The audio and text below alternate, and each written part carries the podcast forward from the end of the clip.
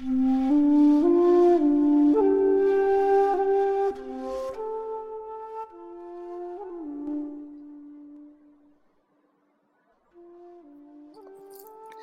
十六章，正要将扇子收回来，却闻得背后百转千回一声：“娘，娘娘！”我转过头来，夜华站在院内的一侧台阶上，眼睛隐在几缕黑发后，看不真切。他身后门槛处站了个宫娥打扮的女子，左手拿着个精致的花瓶，右手紧紧扶住朱红的大门，脉脉盯着我，眼睛一眨。竟泛出两行清泪来。我手一抖，用扇子挑下的那枚花枝猛地弹起来，颤了几颤，稀稀碎碎，几乎碰掉半捧花瓣，身上免不了也沾上几瓣。那女子已经跌跌撞撞奔了过来，一把抱住我双腿，潸然道：“娘娘，果然是你！奶奶等了你三百年，你终于回来了。”又边哭边笑，对着夜华道：“那结魄灯果然是圣物，做的娘娘一丝都没差的。”看他这一番形容，我便晓得又是一个将我认错的。腿不便挣出来，好在一双手还能将他拉一拉。他泪眼迷蒙，抬头看我，虽则是一双泪眼，那眼泪背后却满满当当俱是满足欢喜。我抚了抚眼上的白绫。不忍道：“仙子认错人了，老身青丘白浅，并非仙子口中的娘娘。”自称娜娜的小仙娥傻了一傻，却仍抱住我的两条腿。我无可奈何，朝默在一旁的夜华递了个眼色。他走过来，一把扶起奈奈，却并不看他，只望着眼前的桃林，淡淡道：“这位是青丘之国的白浅上神。”要在这院中暂住几日，便由你服侍了。如今你需改一改口，不能叫娘娘，便换她的尊号，称她上神吧。紧抱住我双腿的奈奈茫然看了看他，又茫然看了看我。我朝他安抚一笑，他也没什么反应，只用袖子擦了擦满脸的泪水，点头称是。我不过带了两身衣裳上来，便也没什么好安顿打点。夜华差奈奈备好一应洗浴的袍具，嘱咐我先躺一躺，他去庆云殿将团子抱过来。夜华近来十分的善解人意，既看出来我带伤行路不易，一通折腾下来已没什么精神头了，又看出来我心中思念团子，叫我有点感动。显见得团子也十分思念我，尚在他夫君的怀中，一见了我，便嗖地探出半个身子，甜甜的一声“娘亲”，叫我受用无比。啪！奈奈正捧着插桃花的花瓶，却掉地上了。我心中觉得这小仙娥怕是同团子的亲娘有些渊源，如今团子的亲娘。已香消玉殒，再享不了灵儿绕膝之乐，却让我这个做后娘的白白捡了便宜，必是看得这小仙娥心中不忍。嗯，好一个忠肝义胆的小仙娥。叶华说：“团子只是受了些惊，并不碍事。”我左右端详一番，看他依然白白胖胖，笑起来露出两个酒窝，与往常一半一般的天真，才真正放心。他显然是想往我身上蹭，却被他父君抱得十分牢靠，争了半日也没挣开，便有些着恼，委屈地扁着嘴将我望着。我甚慈爱，揉了揉他的头发，柔声道：“娘亲身上不太好，你先容你父君抱一抱。”他一双大眼睛眨了眨，小脸突然涨得通红，竟扭捏了一下，小声道：“阿离知道了。”娘亲是又有了小宝宝，对不对？我愣愣的，啊！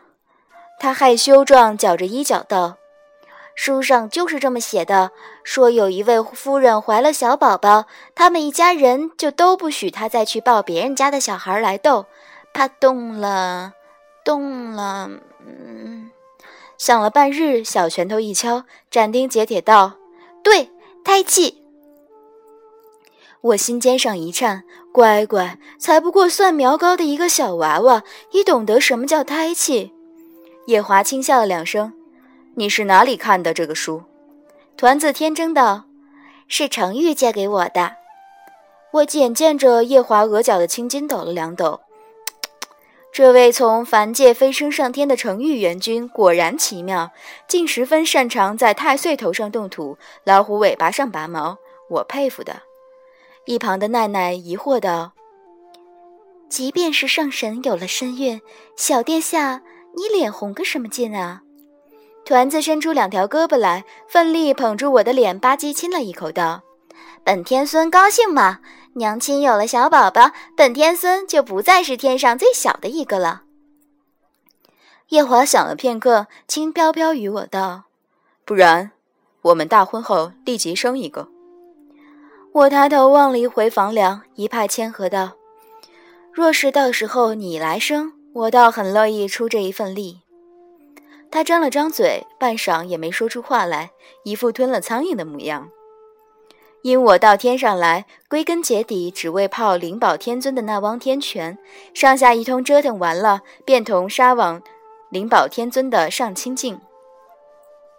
我既是要借这位天尊的天权一用，自然需将身世底细一概的和盘托出，才见真诚二字。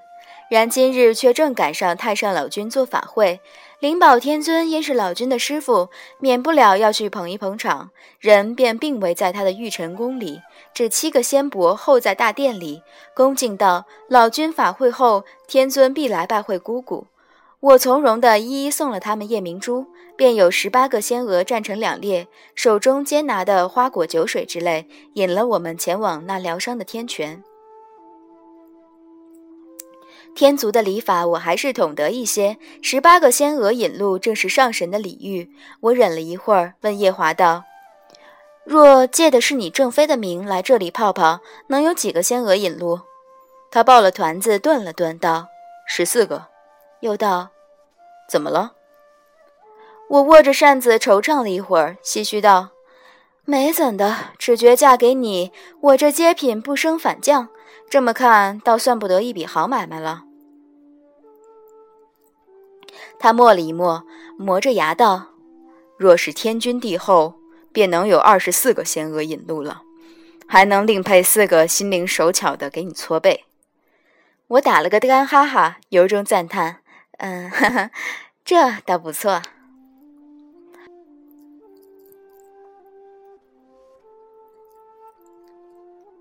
正如阴阳未分的昆仑时代，天地之间一派空蒙。团子欢呼一声，由得仙娥们解了他的小袍子、小褂子，白嫩嫩跳进水里，却也并不见下沉，只浮在水上，噼啪地拍着水花玩。夜华站在一旁看了一会儿，又一一地检视了旁的仙娥们手中端的花果酒水，转头与我道：“这些酒是果酒，可以喂阿离喝一点儿，但万不能让他喝多了。”这些时令的蔬果，也只能叫他每样吃半个。我点头应了，觉得他这当爹又当妈的十分不易。